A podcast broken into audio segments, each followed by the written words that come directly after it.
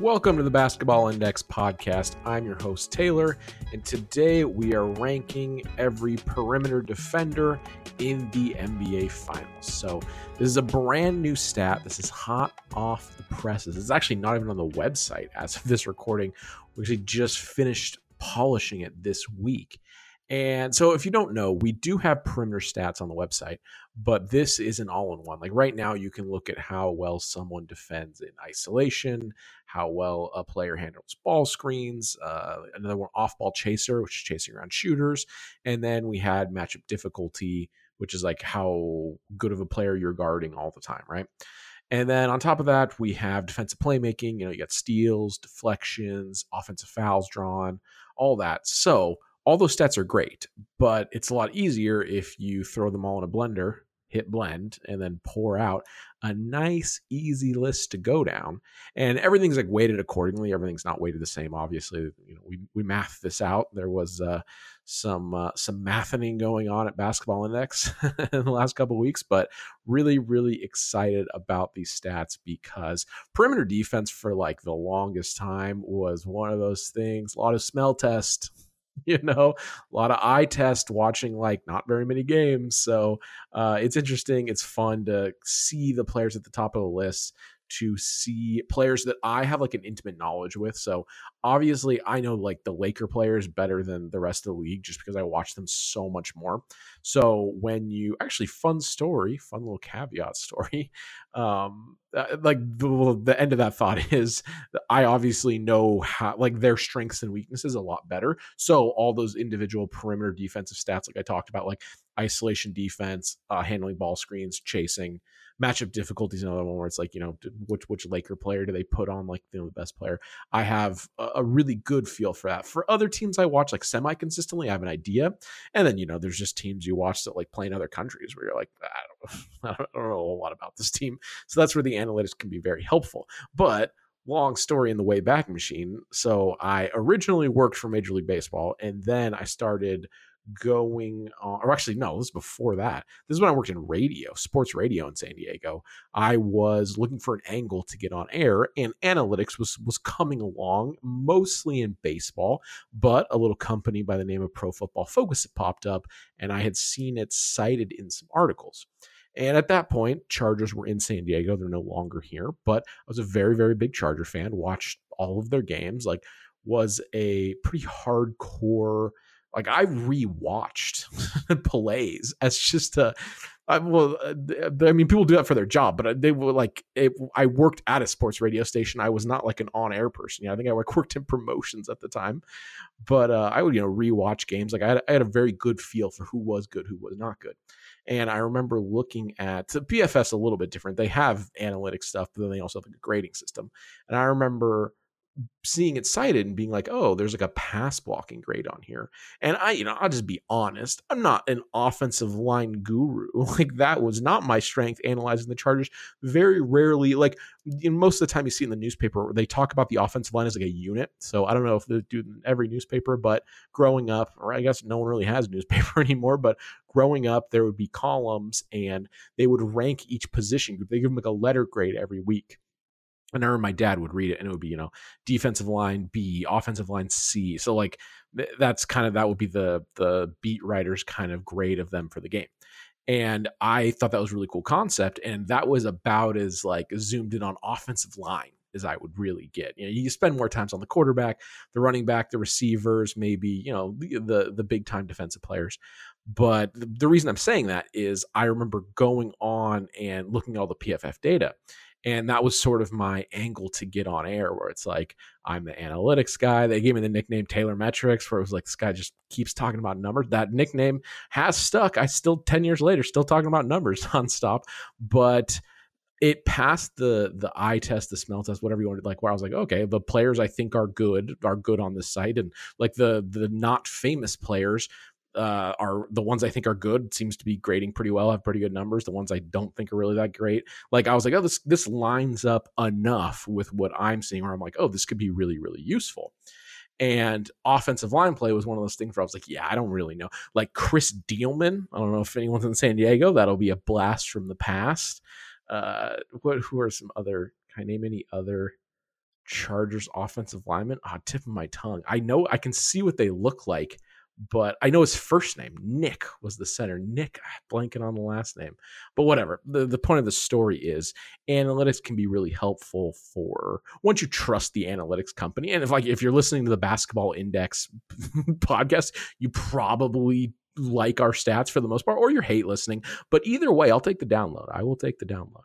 Um, if you want to hate, tweet at me at Taylor Metrics because I mean that's really what I'm trying to get. I talk to people a lot, also like all the time. I'm trying to get as many people hating me on Twitter as possible because I feel like that's really a mark of you making it, right? If there's enough people to hate what you do, there's got to be some people liking it because there's people looking at it, there's people listening to it. Uh, but this whole long, big long caveat story, whatever you want to call it, is that analytics are useful for things that are difficult to kind of suss out that are super high repetition that also are how would I describe it? Basically, the idea is whether it's offensive line play or perimeter defense, you have to watch a tremendous amount of plays. And when you do that, because I have done some of it in, in both sports, you realize that defensive highlights are great and you, you you want your players that you think are are good or that you like or that on the team you want you do want them making defensive highlights but you realize how many plays in basketball or snaps in football where like either nothing happens or it's not really a great play to decide like like you, you, give them a zero you don't give them a plus or a negative. Like there's a lot of plays where it's like oh well like you're just you're not really in this or whatever it is and then there's a lot of other plays where it's like, oh, you handled that like you handled that well. You, you didn't you, didn't strip the ball from the player. You didn't block the shot. You didn't do something really really loud. But it's like, oh, like you contained this. Like the the you you played solid defense. Or a lot of times just like in the pick and roll, you just like stayed in the play the entire time, or like chasing shooters around.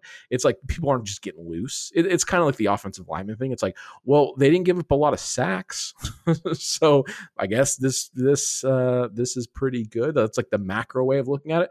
But then the micro is like there's a lot of play, there's a lot of like screen passes where it's like, okay, well, like you're not going to give up a lot of pressures on screen passes because like the play just doesn't last long enough. And all that being said, it's just offensive line and perimeter defense are difficult things to kind of suss out. They take a lot of time. And this is a really fantastic shortcut because the players I do spend a lot of time on, or the, vice the vice versa however you use that happens where if there's a player that grades out very very high in these things i'll actually go watch them and i'll just fire up a playlist and watch like a hundred plays of them on the perimeter. And i will be like well is is this stat working correctly? Is this player actually good at it? Yada yada yada. Um, but perimeter defense we're ranking all the players really quick going to get into the criteria of how the perimeter defensive stats work because they've done a lot of studies and I, they do this a lot on TV and they shouldn't where it's like the the the closest player when the the player shoots the ball the closest defender gets credit on like whether that that shooting percentage basically goes in or not or it's like if you're the, the standing closest to Jokic or you're standing closest to Jimmy Butler that's how they assign when Jimmy Butler goes 5 for 10 against you in a game that's how they do it which like if you play basketball there's a lot of like handing off of things and like it's just not a great way to do it. So here at Basketball Index, we look at how much you suppress attempts, which is obviously good. If you can't get a shot up, you're probably playing pretty good defense. And then lowering of shot quality, where it's like, okay, if there's a hand in your face every single time, I think of the Shane Battier example, where like, I don't know what Shane Battier's defensive metrics are because he played in a time like before we were gathering a lot of these, but I would venture to guess they were pretty good because he was lowering shot quality consistently, heavy, heavy contests over and over and over again in isolation. So that's the mark of a good defender right now in the way we're measuring it. I think it's a pretty sound process. I think the results are pretty good, but that's how, when we're talking about defending in isolation on the perimeter, or in pick and roll or chasing shooters? Are you suppressing attempts? Because that is good. And are you lowering shot quality? Or the opposite? Is the shot quality just like clear as day when you're defending? Because you're probably not doing a great job. And then over the course of, you know, many possessions, this stuff really starts to uh, it kind of accumulate in the way like a perimeter defense isn't something that you can't look at 10 possessions. It like doesn't really tell you enough. So the the bigger the sample, obviously, the better. So that's why we're going full season sample here. So we have, like I talked about, there is a perimeter defense element to it, and then there's also a defensive playmaking element to it, where it's like if you're getting a lot of steals and deflections and drawing a lot of offensive fouls, that also is going to give you value. So we ranked every single player in the league, and obviously the finals are going you know just a quick 10 minute getting into the episode. I'm looking at my timer now. Just a, a real brief 10 minute getting to the uh, the meat of the episode.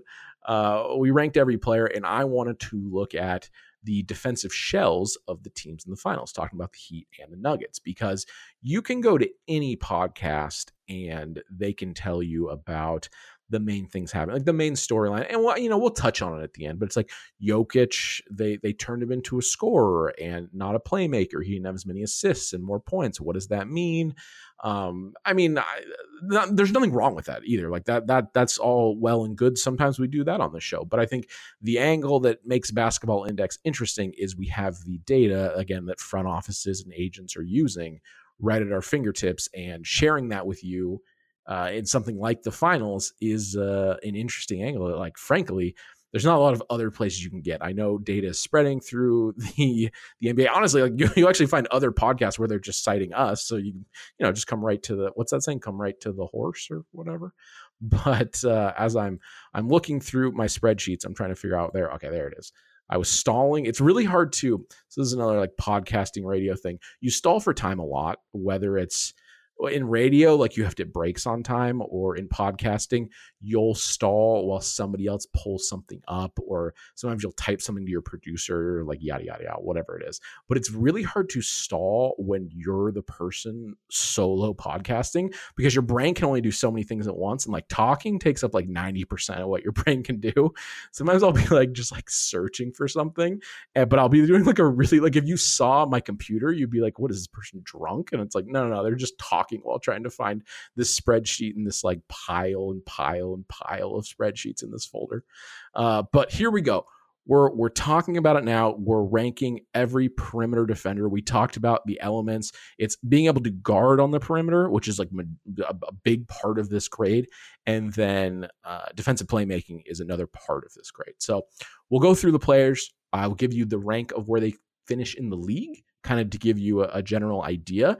But then just one more quick thing to get into it when we're looking at perimeter defenders, I was trying to do like some quick math in my head where like the league has changed. You don't really play two bigs anymore but you don't have like four perimeter defenders on the court, if that makes sense. Where there's like you have a point of attack defender, like our defensive roles are great for this. Like most lineups, you'll have like a perimeter, like a point of attack defender, right? You'll have like probably like a wing stopper, someone or like two guys you feel pretty comfortable guarding people.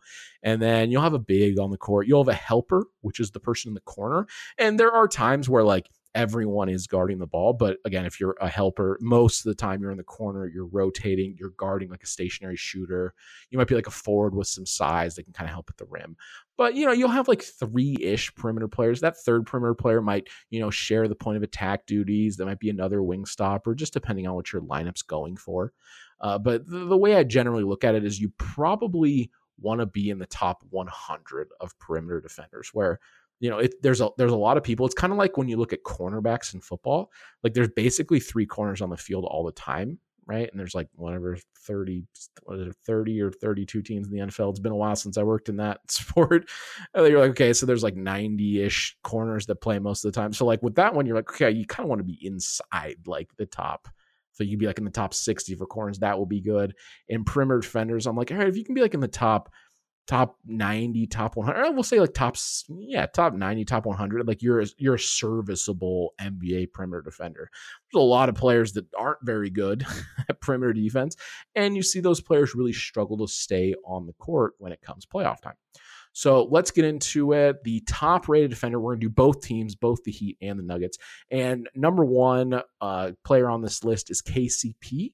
He is 18th in the league in perimeter defense. He's a guy who his defensive playmaking really helps him drives him up the list. Like still pretty good at guarding on the perimeter, but the defensive playmaking really, really elevates him. 18 for KCP. He's known as a three and D player. He's a good defensive player. Again, he's not just like lock you up on the perimeter. Good, good, savvy, smart defender.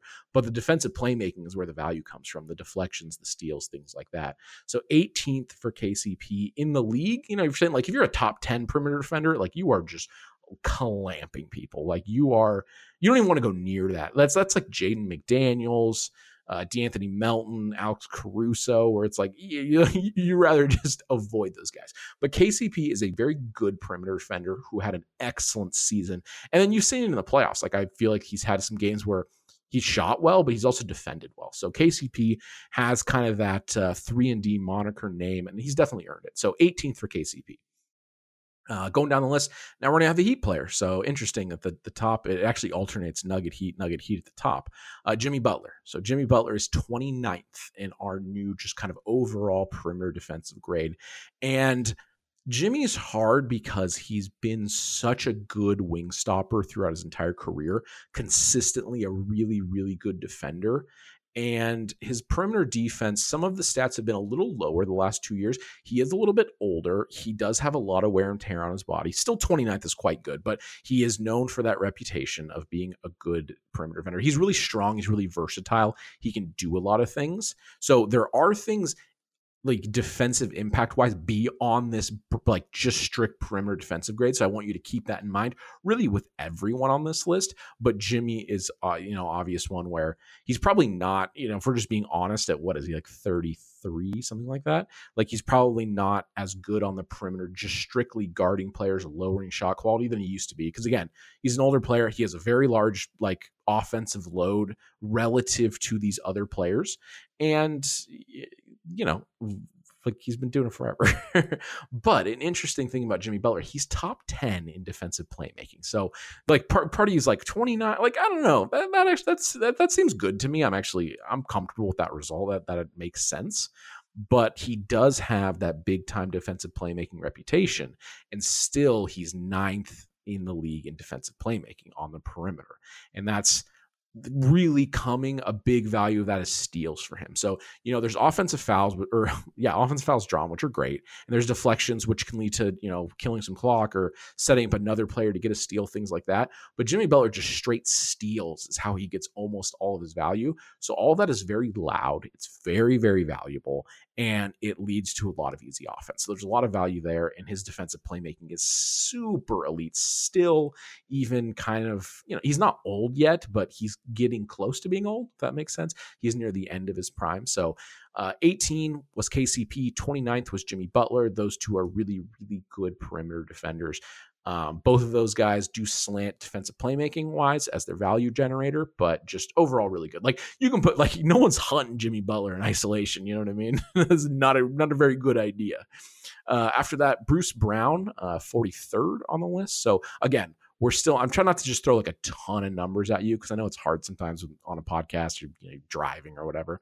But these guys are like all in the top 50. KCP, Jimmy Butler, Bruce Brown. Bruce Brown is one of those guys where he is good. He's also quite versatile. I always talk about like he doesn't have a position. He's just a basketball player, but he guards well. He does play make well. He's actually pretty split very evenly on that. And, you know, it's one of those things where I go back and forth on what you want because, you know, being able to just stay in front of your guy, really valuable. Obviously, being able to generate turnovers, really, really valuable.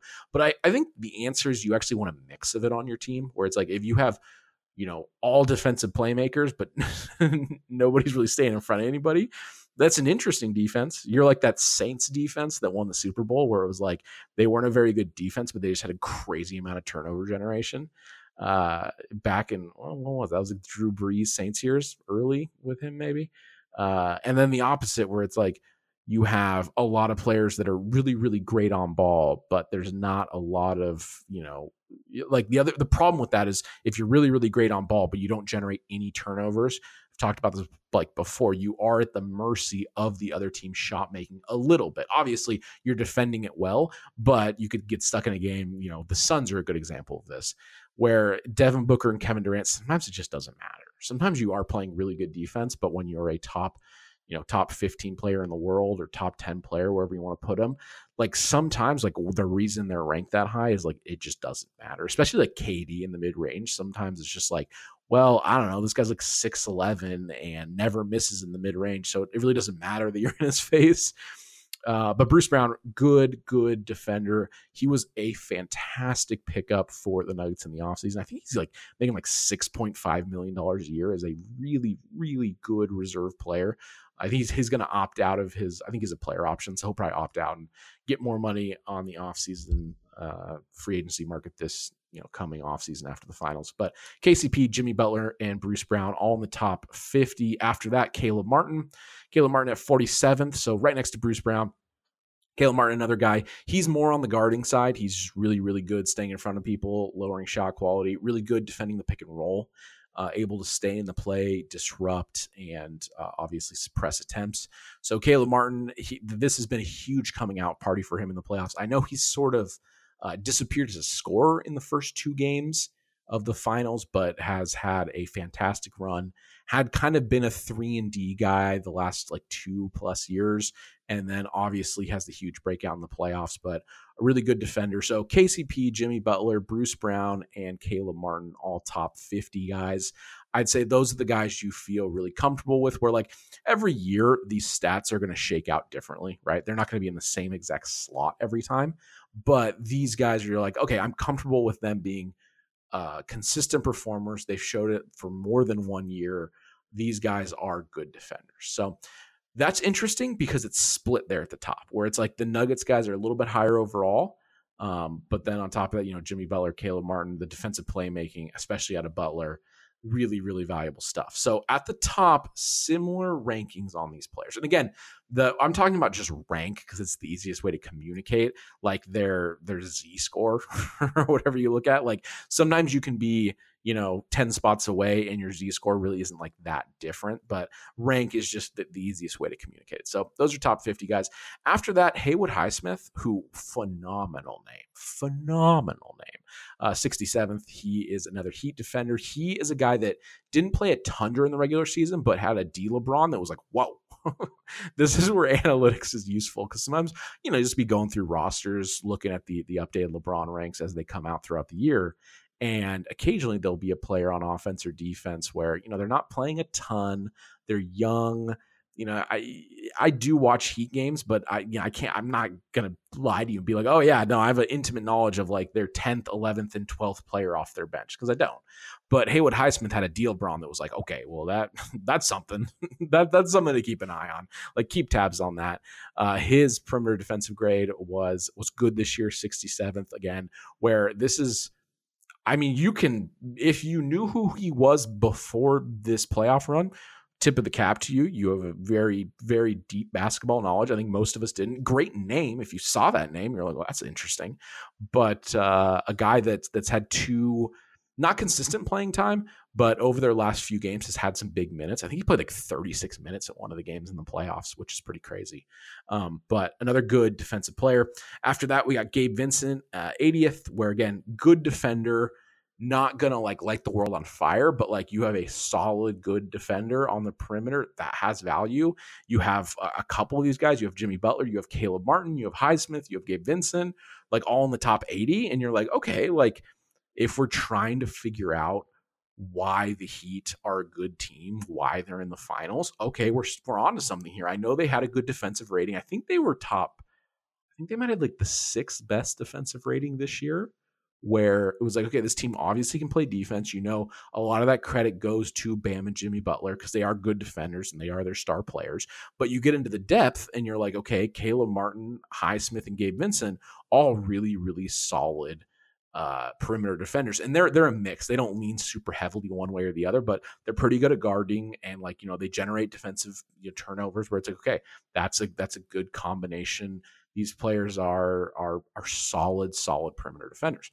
After that, Jamal Murray at 85th, which was a little bit of a surprise because he hasn't had the greatest defensive impact over his career and it's hard. I don't know. It, like it's hard with guards where sometimes it's like, is this guy bad at defense or is like, is he just getting switched on to like dudes that are six nine and like 240 because that's difficult to defend?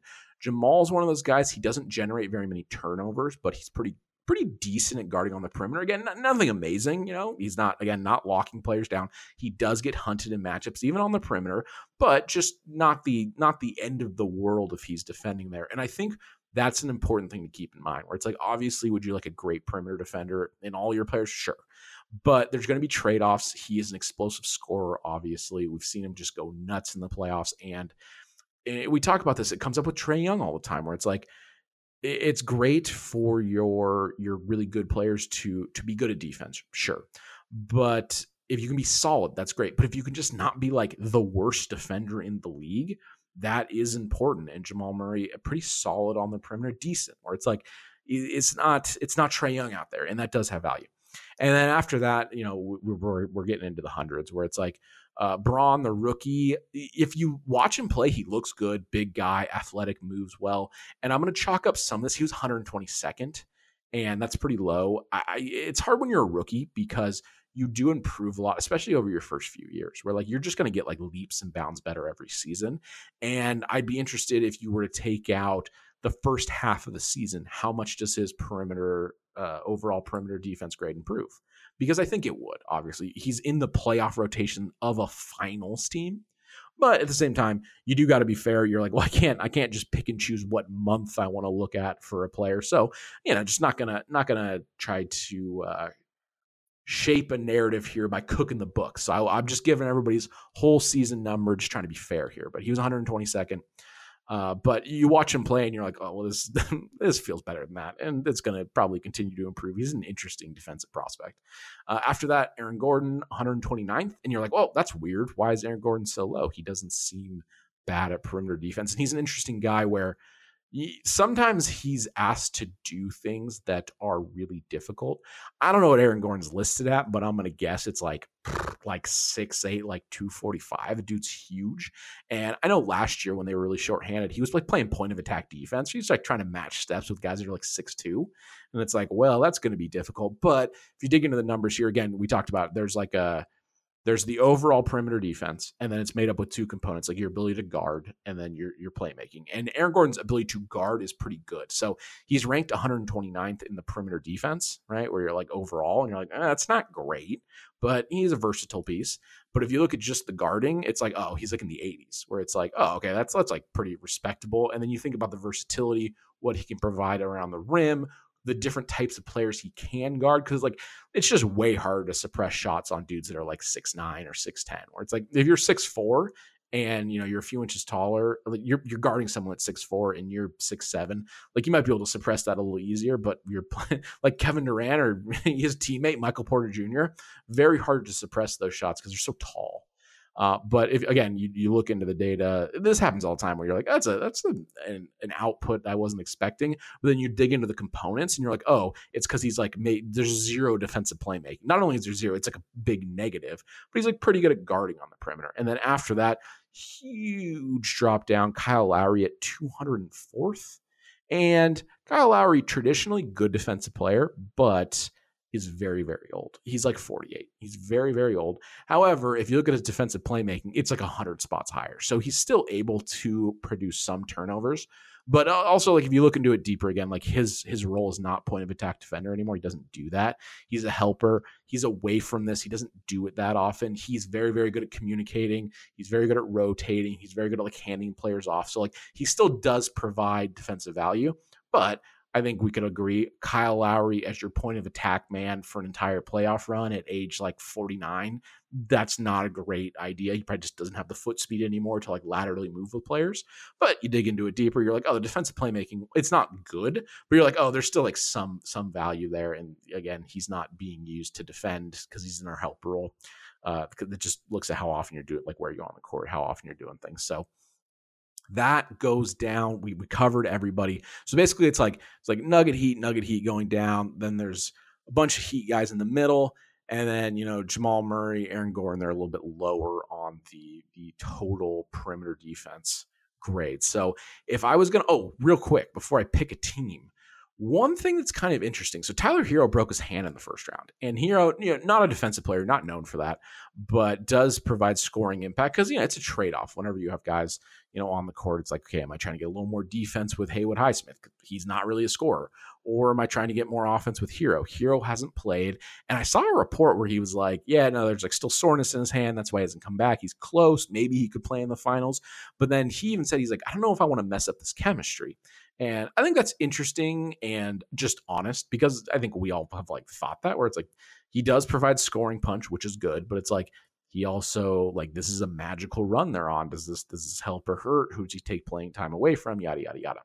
But 267th in our total perimeter defense grade. That any way you slice it is bad. He's he's not good at anything on the perimeter. He's very very bad at it. And I wonder if that was one of the things that made this defense click because they were already a really good defense.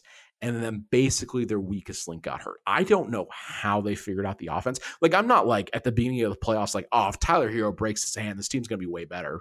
like, you just wait. If Tyler Herro can somehow break his hand, that's really what will, the catalyst to this run will be that. No, I, I don't know why you'd say that. But it is interesting that these bench players that are pretty good perimeter defenders obviously are going to take his minutes when he's hurt and provide i mean it's pretty different having like the 50th or like 60th best perimeter defender in the league or the 270th or whatever tyler herro's around. Like that's a really really big change uh, flip side of that, though, if we're just talking injuries, so the, the Heat lose Herro, who's really, really bad, but then Victor Oladipo also hurt, and he's actually quite good. I think he was like he was 49th, so he's top 50. So he's a really, really good defensive player. Tons of defensive playmaking out of him. He's top 20 defensive playmaker on the perimeter this year. So uh, you, with the injuries, you kind of you lost a guy that was good, you lost a guy that was bad. So I don't know if they're all healthy. Maybe their defense is better because Dipo's better. Whatever. I don't want to play the what if game with injuries. But if we're just looking at perimeter defenders, who do you take as a team? Because the numbers say that the Nuggets are a little more top heavy with KCP and Bruce Brown, but the Heat are deeper because they got Jimmy Butler, they got Caleb Martin, they got the I just like saying his name Haywood Highsmith, uh, and then you got Gabe Vincent. So it's it's tough. It's tough. I don't know who. I mean, Jamal Murray was a little bit of a surprise. He wasn't as bad as I thought he'd be. And again, some of what hurts his value is being taken into the post by people that are 50 pounds heavier than him. And that's a that's a little bit of a different animal, right?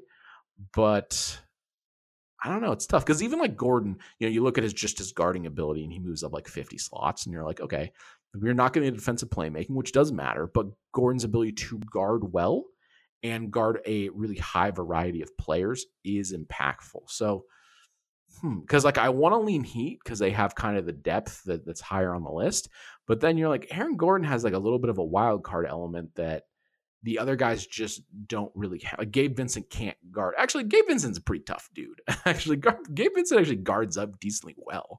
Um, but you know what I mean. Aaron Gordon could like he could guard up to like guard a stone statue. He's huge.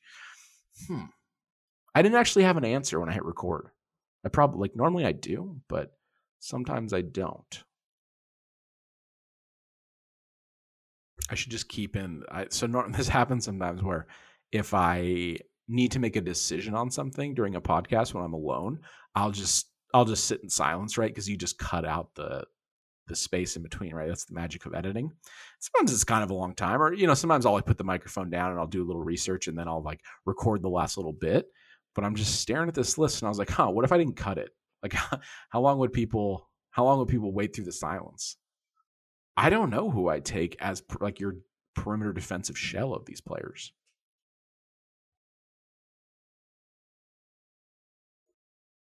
Wow, they're really evenly matched. These teams are very evenly matched in in this regard.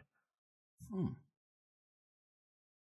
This makes me actually think like the series would be a little because I, I talked about this before. I was like, I feel like it's either going to be a sweep or six, where I was like, either, you know, the Nuggets offense is just going to overwhelm and, you know, it's all she wrote, or, you know, the, the Heat will do what they always do and they'll start getting, they'll start fighting with you. And then before you know it, both teams have a black eye, but like the Heat are like anime characters smiling. They're like happy they got in a fight because they're crazy.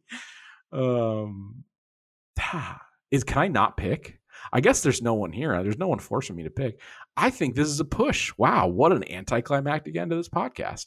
I think these teams are close enough to where I actually don't have a preference. And I think that's okay. I think that's an answer you're allowed to have.